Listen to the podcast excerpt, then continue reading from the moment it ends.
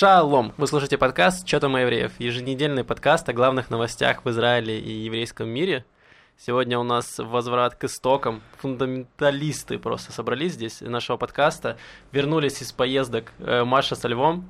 Yeah. Привет! Yeah, да. Всем привет! Да. Маша, собственно, организатор культурных мероприятий, и Лев, основатель движения Яла Балаган. Чё так?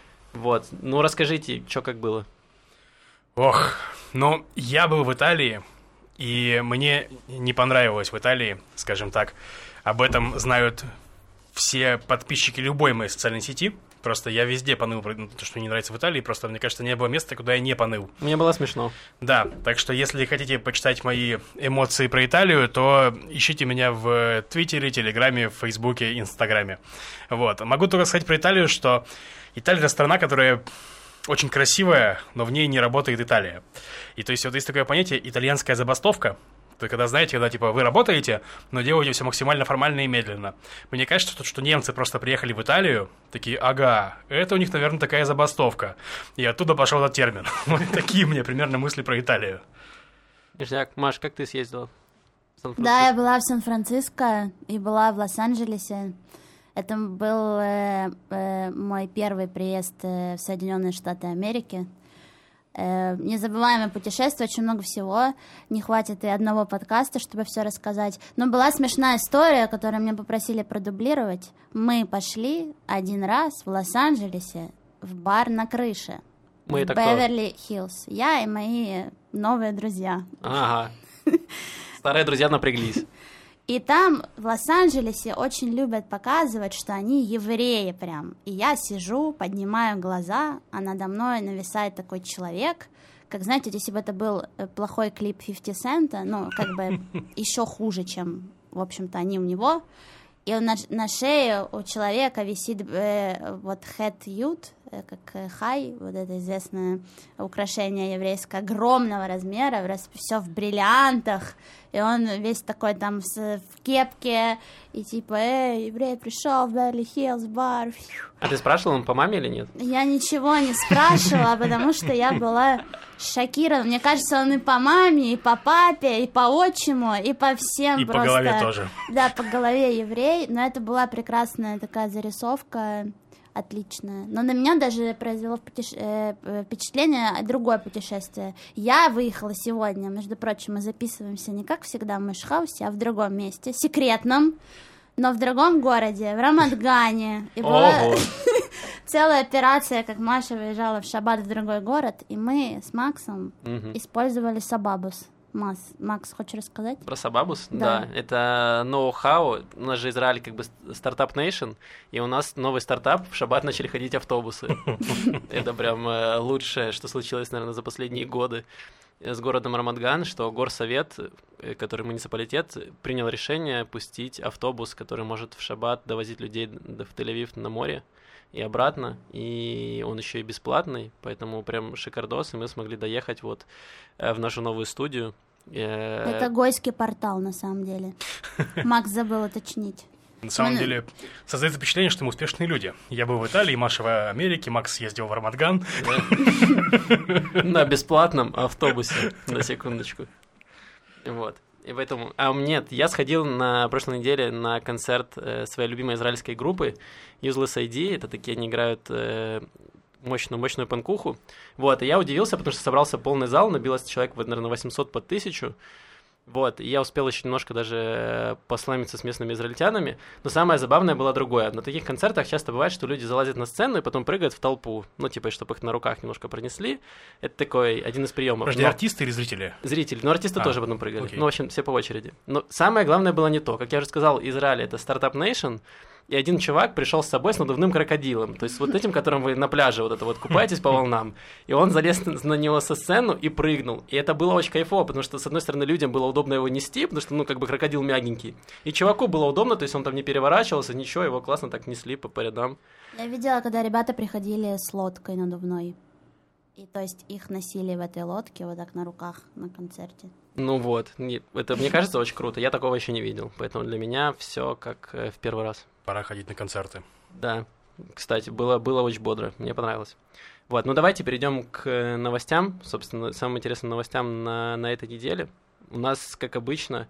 Что про... А, нет, я хотел вернуться еще к прошлой новости прошлой недели. У нас, э, как мы рассказывали, Тимур в прошлый раз рассказывал про Амоса Сильвера, это создателя Телеграса израильского, где можно покупать наркотики.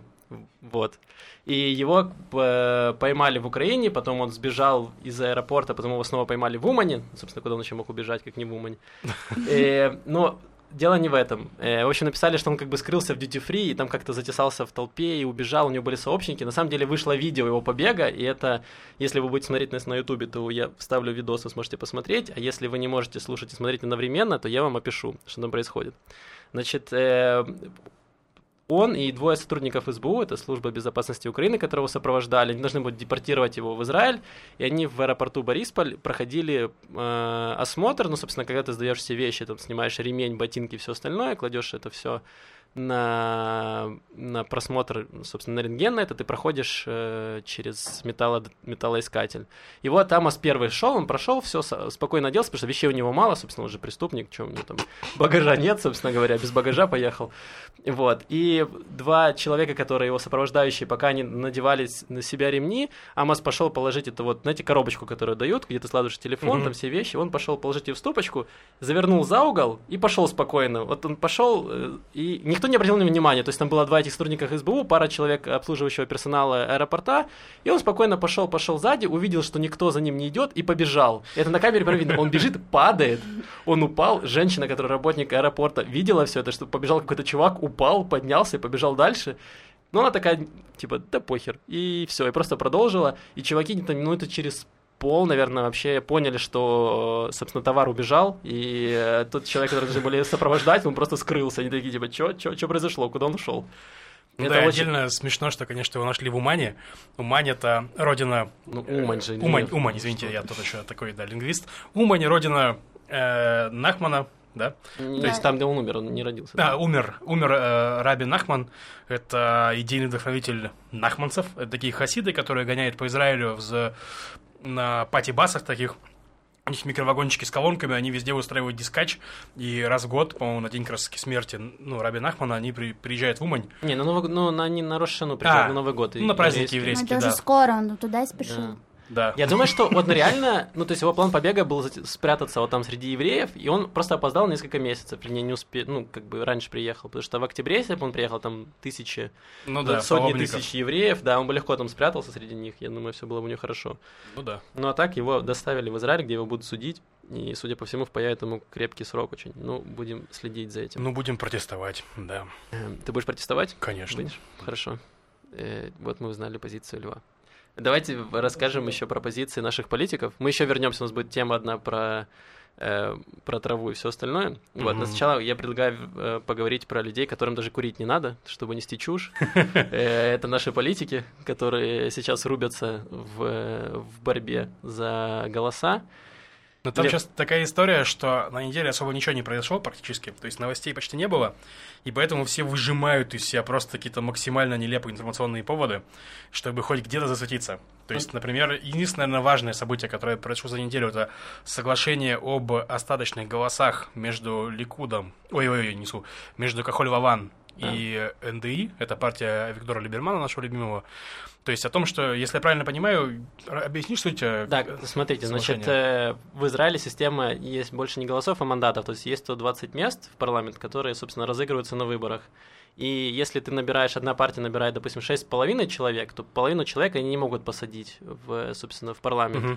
Поэтому они соединяют этого полчеловека с другим полчеловека, который остался от другой партии.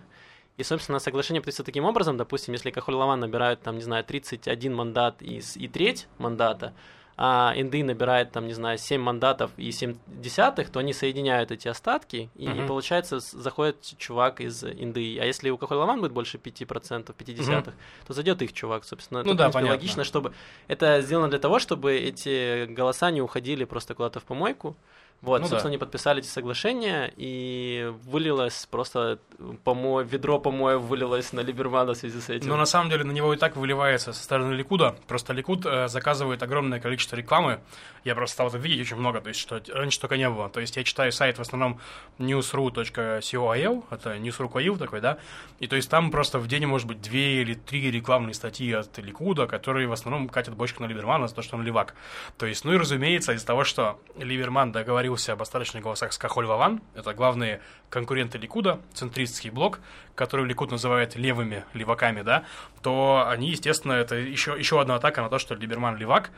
Ну и, соответственно, они, это просто очень смешная новость, они официально написали письмо социологам Израиля, чтобы эн дэ и считали леваками.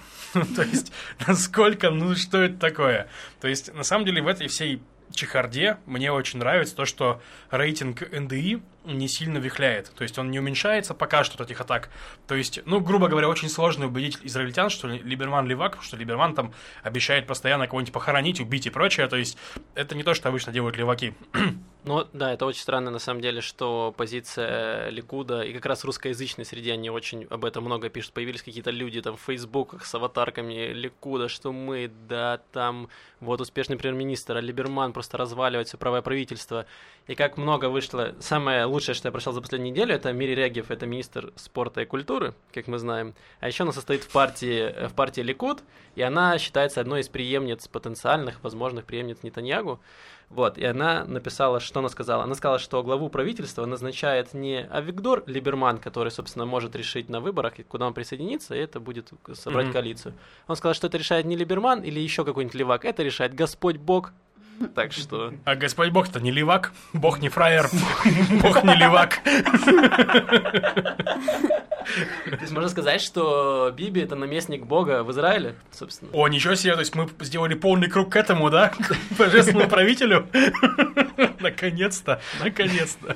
Да, еще потрясающие инфоповоды выкладывают на странице Яшатит в Фейсбуке. Там э, мне просто понравилась игра слов. Вот они, они выложили фотографию, собственно, Лапида, где он сидит в окружении кучи портфелей детских. И, то есть, там начинается вся очень длинная история, где в комментариях и хвалят очень райтера, который это написал, и что нужно держать этого человека в команде обязательно, потому что это очень э, слезоточивая история, но э, суть, что весь пост, он, он э, звучит как «Какие портфели мы хотим получить в правительстве?» И гениальный еще комментарий человека, который выложил, знаете, такие мемы с цитатами, и там такое большое лицо Аль Пачино, и написано: легко обмануть глаз, но трудно обмануть сердце. Блин, я думал, ты с цетком сказал. Ну вот что. Аль Пачино, друзья. Обознался. Еще немножко про леваков. Я вспомнил буквально, мы даже не планировали этого. Эксклюзивчик. Я шел, короче, по улице и увидел рекламный плакат партии «Израиль демократит», где Барак и все эти вот ребята. Да. И там было три лица, которые очень пронзительно на меня смотрели. И там было написано: «Смотреть в глаза праваку – это смелость».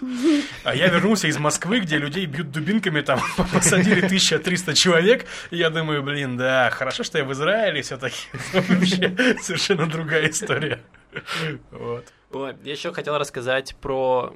Эм, а, во-первых, вышел очередной гениальный ролик Либермана предвыборный, то есть я уже давно многие подкасты хвалю, ну как хвалю, просто рассказываю про ролики Либермана, которые один краше другого. Кажется, Макс засланный казачок, если честно. Да, да, ну это, это, ну это наследие нации, просто пройдет сто лет, и вот когда будут откапывают, от, все это откопают, то найдут как раз эти ролики, по роликам будут восстанавливать как бы культуру вот Израиля, все поэтому будет. В общем, ладно, расскажу коротенько про ролик, э, новый я вставлю, вставлю на ютубчик его, но э, тут вам, я вам расскажу, потому что вы его не видите и никогда не посмотрите, я надеюсь.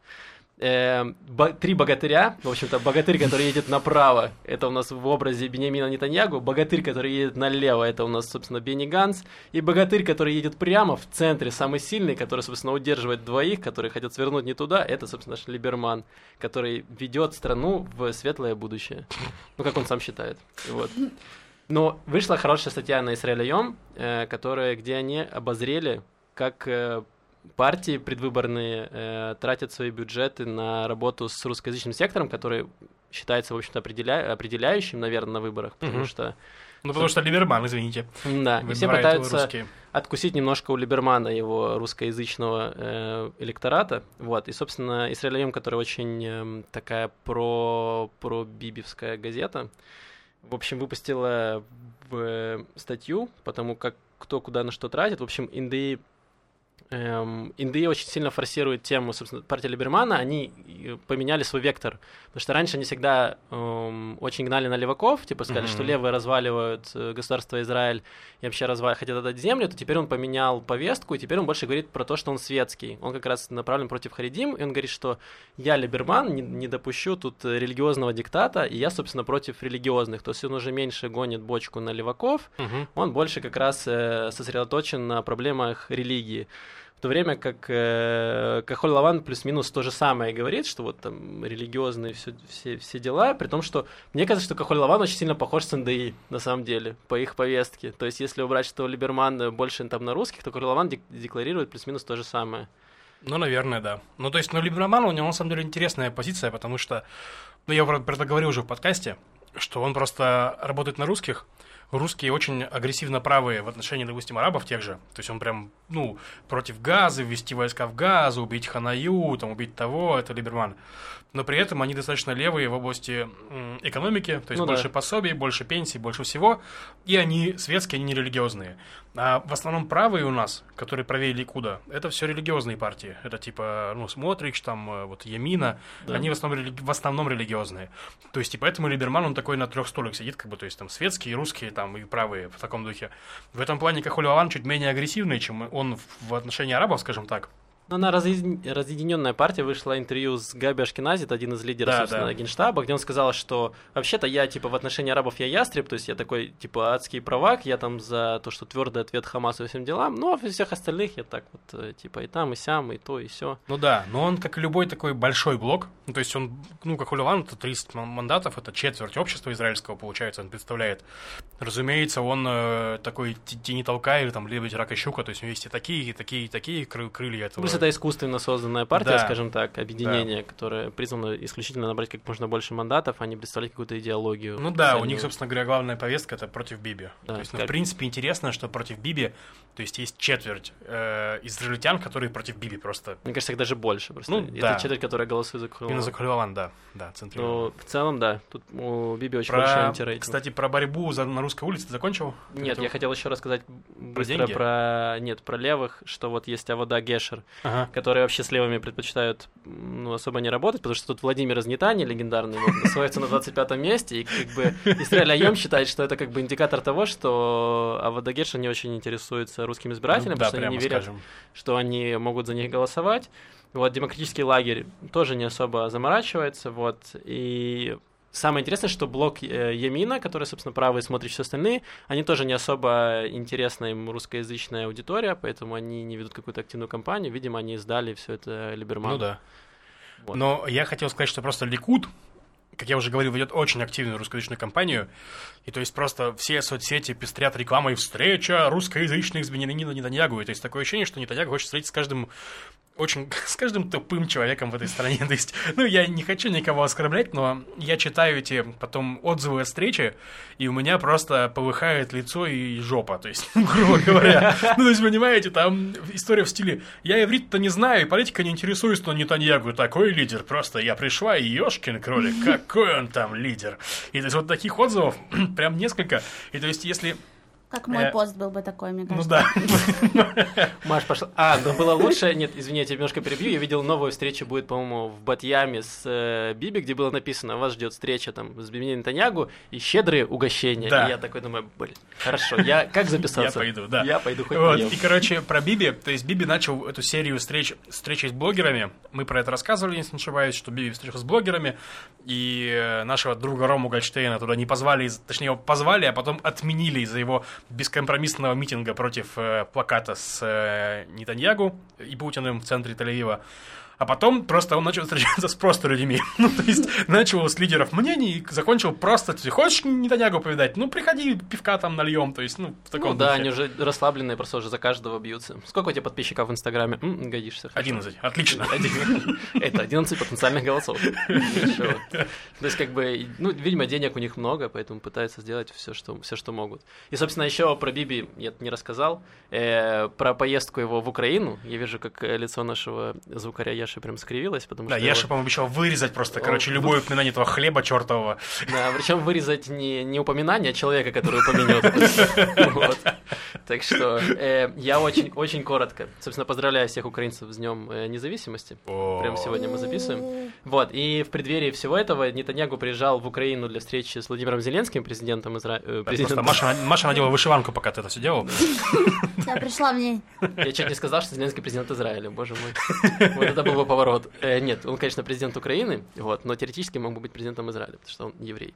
Вот. Э, но это не важно. Важно то, что э, жена Нетаньягу Сара, про которую Израиль в прошлом выпуске рассказывал, что она уже немножко двинулась кукухой, вот, потому что начала принимать активное участие в...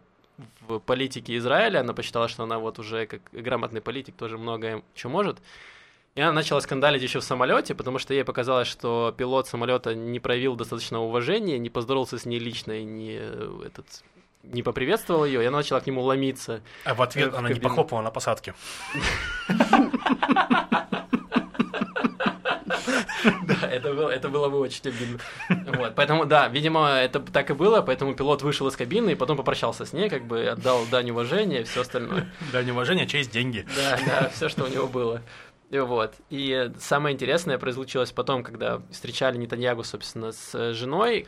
По украинской традиции тебе дают каравай с хлебом и дают соль. То есть должен отломить кусочек хлеба, макнуть соль и съесть это. В общем, Бедовин Нетаньягу так и сделал, передал этот кусочек Саре, которая решила, не поняла вообще, что происходит, и просто его как бы так аккуратно обронила в пол. И, в общем, был большой скандал, который уже все обсосали, все СМИ, все, каждый написал по этому поводу. Но самое интересное не это. Естественно, на Биби наехали, что как бы зачем ты берешь Сару, которая не уважает там э, культуру страны, которую, в которую вы приехали, все такое. Часам хлеб не мог съесть. Да, часам есть не мог. Ну, и, брат, что он крошку ей дал? Отломил бы нормальный кусок батона. Вот. И, ну, самое интересное, это, самое интересное, как Биби оправдывался. Он сказал, что это, конечно, была нелепая случайность. Моя жена очень любит Украину, именно поэтому она оделась в наряд, который ассоциируется с флагом, с флагом Украины. Вот. Я посмотрел наряд, по-моему, нифига у нее не сине-желтый. Ну, у нее было что-то типа желтое. Да, просто желтое платье. Что-то желтое. Он говорит, ну это же сходится, но есть же желтые флаги Украины. Есть, все, идеально. Идеально. Вот, поэтому политика, ну, как бы предвыборная Биби беспощадна. И... Ну, там, да, там это будет типичный видеоблог от Биби. Вы все видели мою Сарочку. Через секунду леваки там разваливают Израиль, пока я нормально делаю вещи на... в Украине. Вот, да, в таком духе. Да. Вот.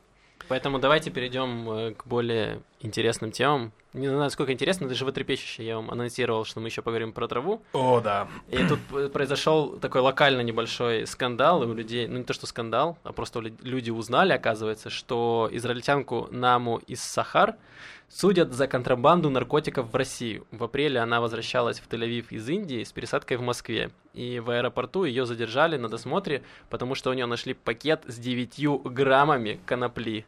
Угу. Вот, и за это ей грозит от трёх до десяти лет, сейчас она сидит в СИЗО. Ну там, причем история, в чем она грустная. Ну, то есть, я так скажу, я посмотрел много дебатов в разных чатах об этом, очень много бомбящих людей. Э, история в том, что часть людей считает, что она сама дура, что везла с собой траву. Ну как, причем это же не то, что косяк у тебя в кармане, ты забыл вытащить девять грамм. Смотри, это же... я тебе на это могу ответить. Так. Э, эту мысль в чат подкинул Дима Хамак, Давид Хамак, это основатель Уркморы, который знаком с российской силовой машиной, скажем так, не понаслышке. Грубо говоря, никто не знает, сколько там на самом деле было травы. То есть девять грамм – это информация от российских милиционеров. Они не всегда честны. То есть недавно было дело Ивана Голунова, когда просто корреспонденту «Медузы» подбросили, ну, типа, наркотики. И говорили, что он наркоман. В итоге выяснилось, что он вообще не употребляет ничего, и что не... все, все было подброшено.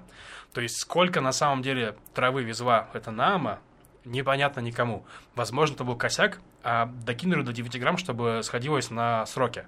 Mm. То есть...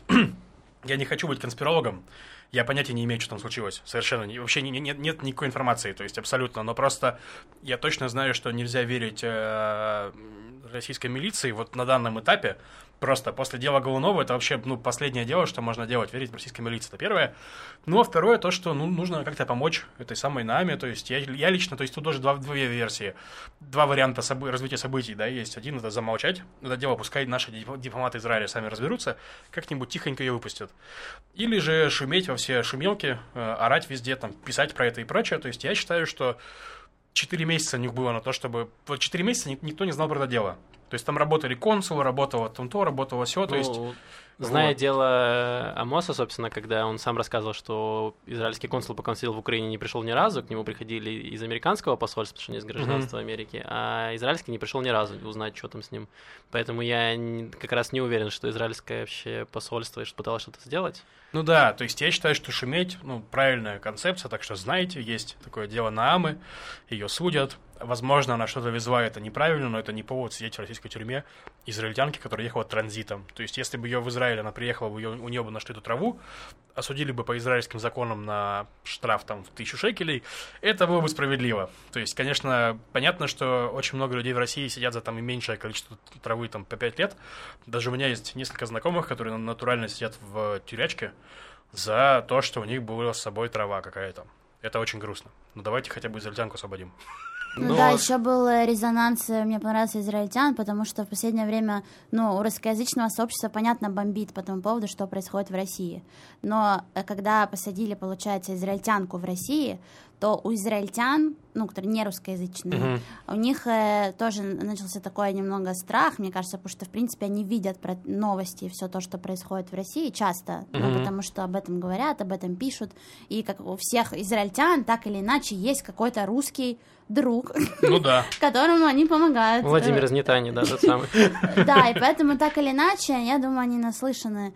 Вот, и теперь вот израильтяне, я думаю, так испугались, потому что они же себе могут представить примерно, что ждет эту девушку. В смысле, они же видели Нетаньягу с Путиным на стене, но они же друзья, ну что, по-братски попросить не может? Да, но видишь, пока не очень получается, поэтому тоже еще интересная реакция израильтян именно в соцсетях по поводу того, что это, что это страшно, что mm-hmm. ее посадят в России и так далее, то есть э, тоже такая интересная сторона, как...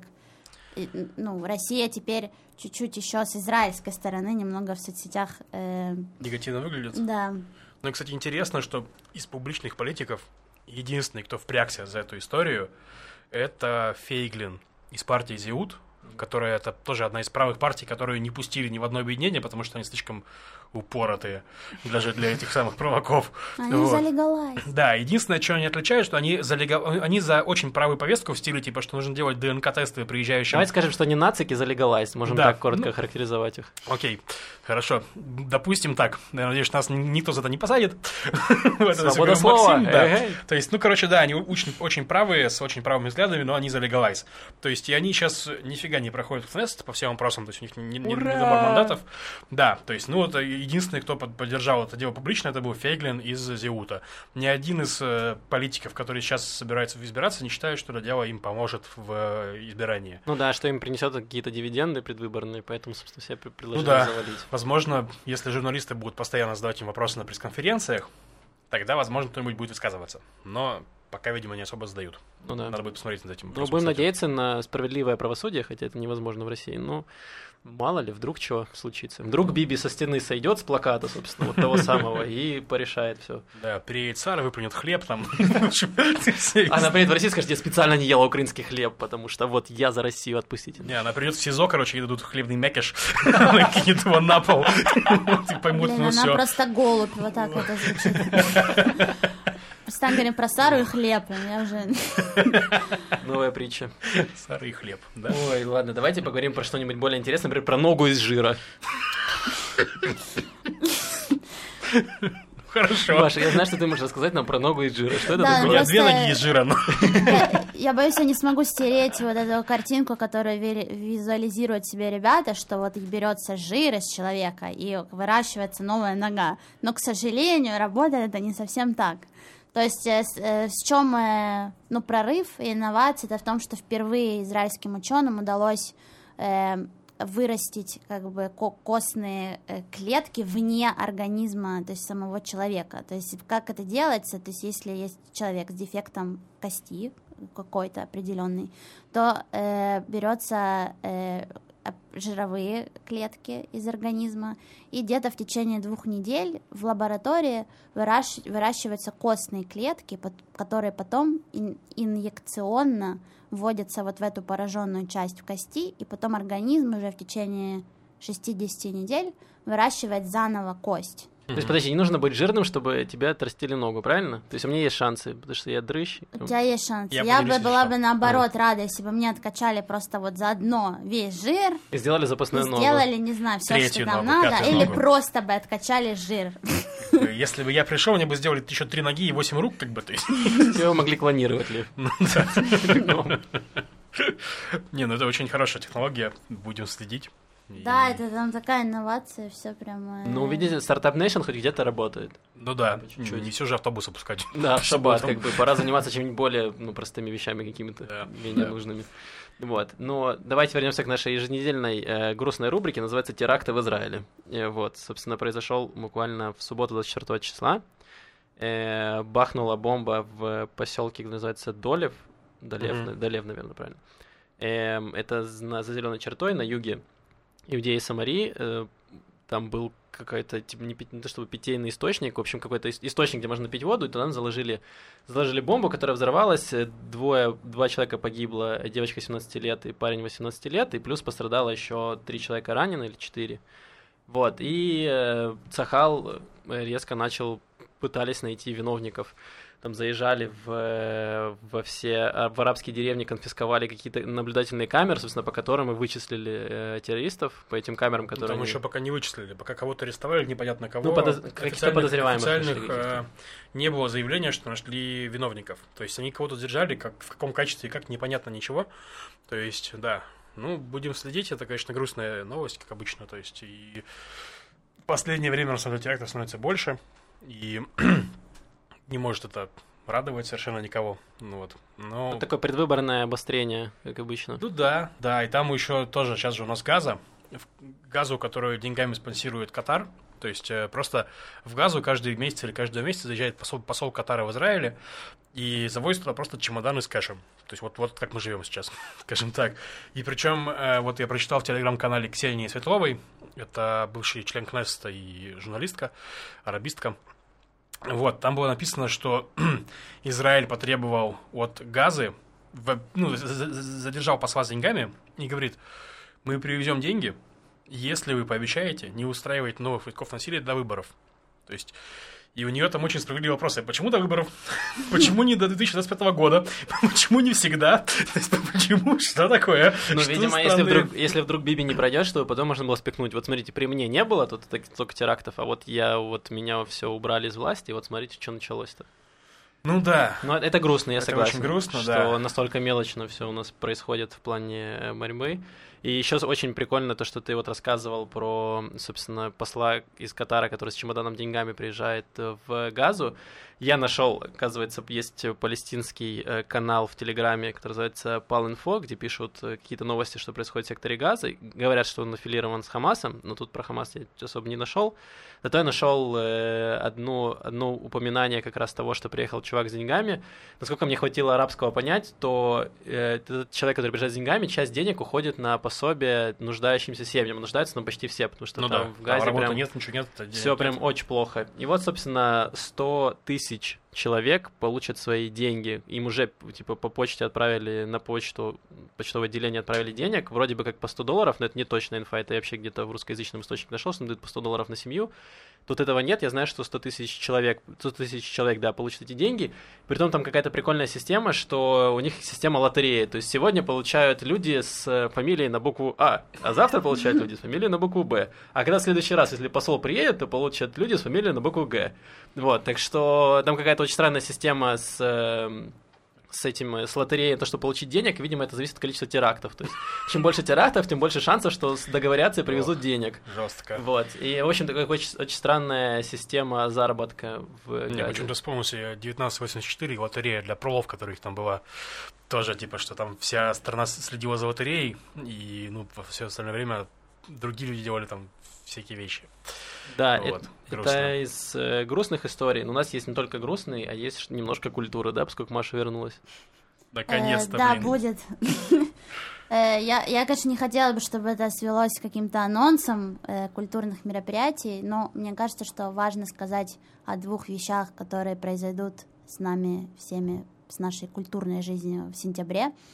Первое из них — это то, что э, седьмого, восьмого и девятого сентября будут три э, постановки от хореографа Шарон Эяль. Почему это важно и зачем нам это? Очень важно, да, потому что я не понимаю. Шарон Эяль, постановки, хореограф, что? Где? Значит, если очень кратко, то Израилю семьдесят один год, так? Так, пока все сходится. И за этот маленький период Израиль стал чуть ли не меккой современного танца. То есть люди сюда приезжают учиться современному танцу. И здесь действительно самобытная хореография, которая э, имеет какие-то свои методики и подходы, которые не э, схожи ни с какими другими, которые существуют где-либо. Например, та же Европа, в которой зародился, в принципе, модерн, то есть современный танец, э, Австрия, Германия, то есть э, Израиль, обскакал эти страны. При том, что они не скачут в шаббат, да? Даже дали фору в день и все равно сумели. И просто это очень интересно наблюдать за тем, что происходит э, в танцевальной культуре, и мне кажется, это важным. Э, то есть есть, многие знают о компании Батшева, это такой просто эталон э, сейчас э, танцевальной жизни в Израиле. Э, и, собственно, Шарон Эяль, она танцевала в этой компании, потом она была, э, это называется, как artistic director э, этой компании, то есть в общей сложности она двадцать три года провела э, в, в обучении и в работе с этими танцовщиками, и теперь она, у нее своя компания, называется Лев Company. И нормальная она... компания. Хорошее название, да? Да, отличное название. И что удивительно, она просто очень редко э, выступает в Израиле, то есть ее труппа, и потому что они в основном гастролируют. Они очень востребованы за границей, в США, в Европе тоже. Они открывали показ Dior на неделе моды в Париже, как приглашенные э, танцовщики, хореографы. И мне кажется, что нужно посмотреть. Постановка называется Love Chapter два. Я видела одну из ее постановок когда-то, и э, я вот советую. Если вы совсем ничего не понимаете в танцевальной э, жизни э, страны, то, конечно, лучше, наверное, начните с Батшевы, хотя ныряйте сразу с головой и туда. А еще событие, опять же, русскоязычное, которое заинтересует, наверное, больше. Это то, что приезжает Гоголь-центр, это театр э, Кирилла Серебренникова из Москвы. К сожалению, большинству людей Кирилл Серебренников известен из-за уголовного дела, которое было возбуждено против него ввиду мошеннических операций э, в две тысячи семнадцатом году, если я не ошибаюсь. Это также дело седьмой студии э, называется. Вот, я считаю, что Кирилла нужно знать прежде, прежде всего по его... Э, трудам. Ой, я его знаю. У меня есть отличная история про Кирилла Серебренникова. Давай. Э, я недавно выяснил, ну, если честно, я узнал это после дел Серебренникова. Я стал узнать, гуглить, что это за, за человек. Я далек от мира театра, танца, в принципе, культуры, я тупой.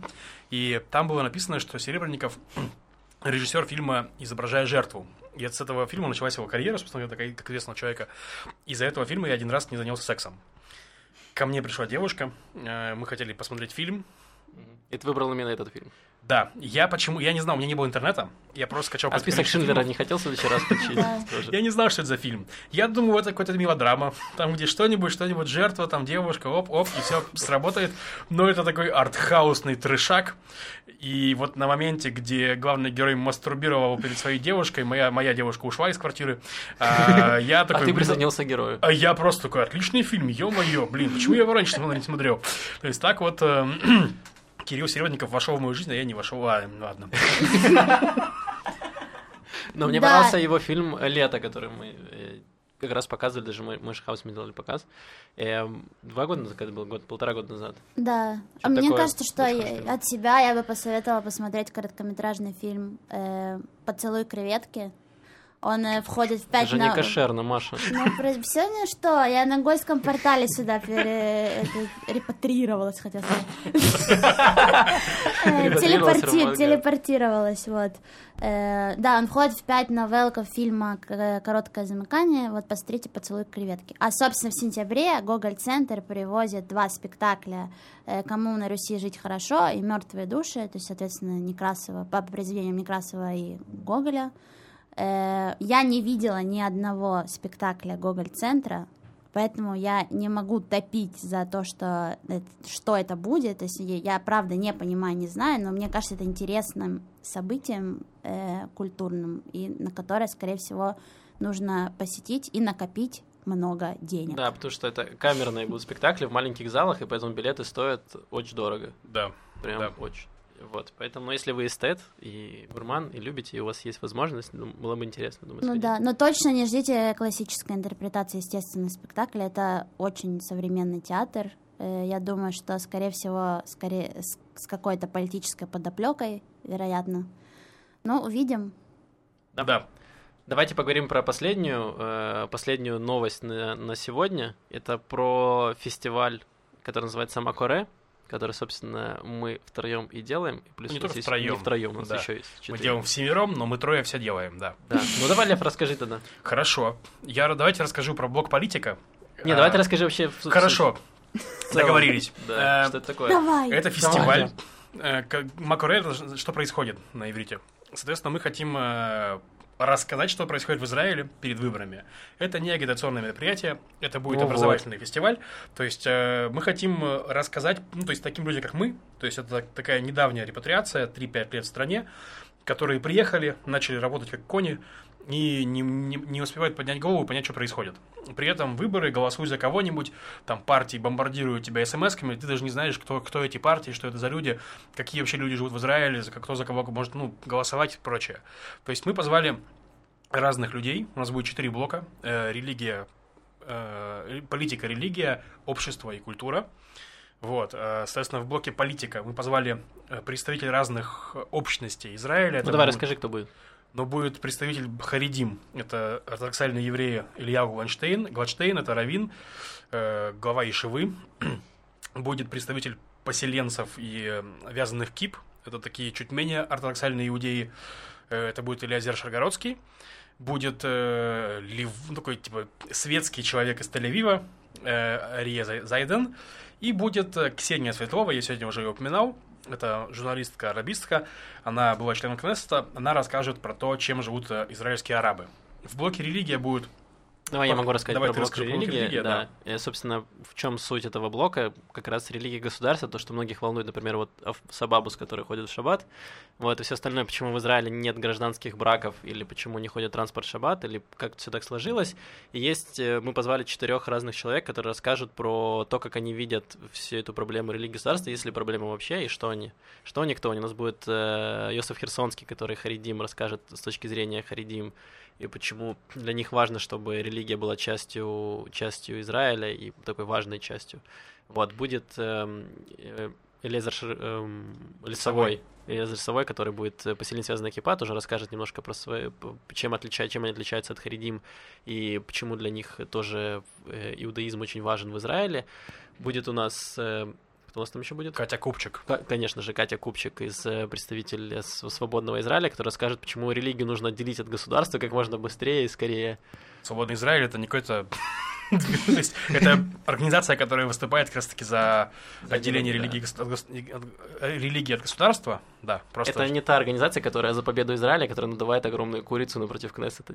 Кстати, вот интересно, что они в этот раз делают. В прошлый раз была огромная курица. Что интересно будет в этот раз, я расскажу в следующем подкасте. Да. Вот. И у нас четвертый человек — это реформистка, которая будет раввином. Я не знаю, как феминитив слову раввином. Равин... Равинка. Равин... Левана Виндвер. Да. да, равинка, как сказал Лев. Будущая равинка. Будущая равинка. И также очень важно, что так. будет блок э, культура и будет блок общества. В культуре э, у нас будет Ice Hockey, это музыкальный проект э, Юлия Гарниц и э, Антон Ан- Дмитриев. Антон Дмитриев. э, да, они расскажут про музыку, то, как пробиться и вообще, в принципе, как э, устроена музыкальная сцена Израиля. Также будет э, Инди Хаид, это режиссер, очень талантливый молодой человек, э, по моему вкусу. И мнению. По твоему вкусу талантливый или молодой? Э, молодой, талантливый. Понял. Э, который снимает клипы для группы «Мы», для Benjamin Brothers и много других всяких проектов кинематографических, э, очень сделанных со вкусом и качественно. Расскажет про то, как, собственно, работать э, в видеоиндустрии э, в Израиле, э, какие есть возможности, есть ли они.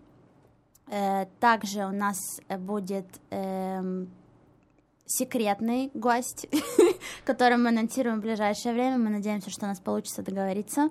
Так что, да, это интрига. Ждите, ждите анонсов на нашей странице в Фейсбуке.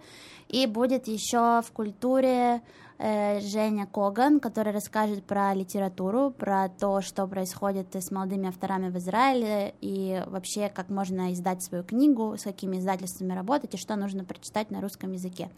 А в, в блоке общества у нас будет Женя Триберман, который расскажет про инклюзивное образование в Израиле и как вообще подобрать для своего ребенка э, какую школу э, и так далее для детей с, э, э, с ограниченными возможностями.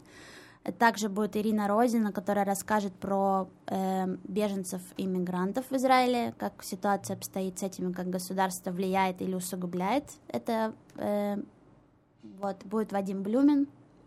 Да, который... моя любимая лекция. Раз есть ли в Израиле гомофобия, друзья? Среди русскоязычных. Я прочитал, почитал группу «Хайфа-Хайфа», мне ответ заранее, да, есть гомофобия, очень много гомофобии, Вадик, расскажи, что там, пожалуйста. Это первое. И последний в блоке общества будет Борис Ханукаев, э, расскажет про то, как устроена экономика Израиля. Да. На чем Израиль зарабатывает, на чем тратит, как вообще, почему курс шекеля такой, как он есть, и как Израиль преодолевает мировые финансовые кризисы. Вот. Но еще мы не упомянули самое важное, это у нас в первых блоках политики и религии, да. и, и в собственном обществе будет панельная дискуссия, это когда все представители будут между собой общаться и находить какие-то, будут задавать им вопросы, задавать их будет у нас э, Моша Ленецкий будет задавать в блоке религия, это тоже очень, и он, он же сделает вступительную лекцию у нас про религию государства, как... Да, что такое статус-кво, как это развивалось, как это сохраняется, да, и так далее. То есть такой как коротенький ликбез вообще, что к чему, почему. И э, Павел Маргуль... Что? Будет еда. Да. да, в блоке «Политика» это тоже будет вводная лекция от журналиста Павла Маргуляна, и он же будет ведущим панельной дискуссии. Панельная дискуссия в политике будет называться, как мне кажется, это очень интересная тема, будет называться «Точки соприкосновения», то есть мы будем находить, стараться находить места, в которых могут согласиться между собой представители самых разных израильских общностей. То есть в чем может согласиться, допустим, харидим и араб, есть ли такие вообще вещи, и ну что это такое, то есть будет очень интересно. Да, в религии что... больше расскажем про будущее, как видят религию и государство в плане вот как она должна существовать, то есть это частью государства раздельно, или в каких сферах она должна участвовать, в каких не нужна. В общем, все это должно быть очень интересно, и если вы не очень понимаете, что происходит в Израиле, или хотите разобраться больше, или, может, вы очень хорошо понимаете, хотите поделиться с другими участниками, приходите, надо сказать, что двадцать девятого августа будет. Да, в четверг, на этой неделе в четверг. Мы в арт-клабе. В арт-клабе, да, в шесть тридцать сбор гостей.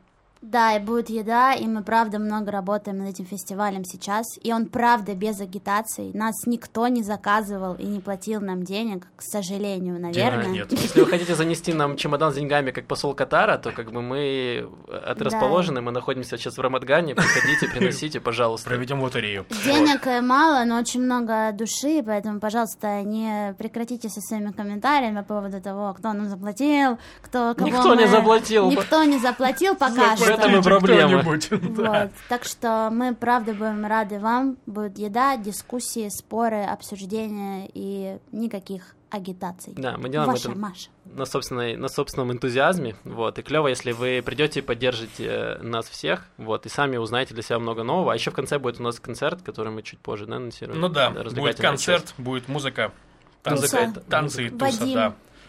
Наркотики. Нет, нет, не, не будет, те, не будет. Те, все наркотики остались в Москве. Да, девять грамм. Да. Вся наркота. Ну, а на это все. На этой неделе на этой неделе у нас все. С вами был Маша, организатор культурных мероприятий, Лев, основатель движения Яла Балаган, Макс. Пока. Пока. Услышимся через неделю. Спасибо, что послушали. Бай.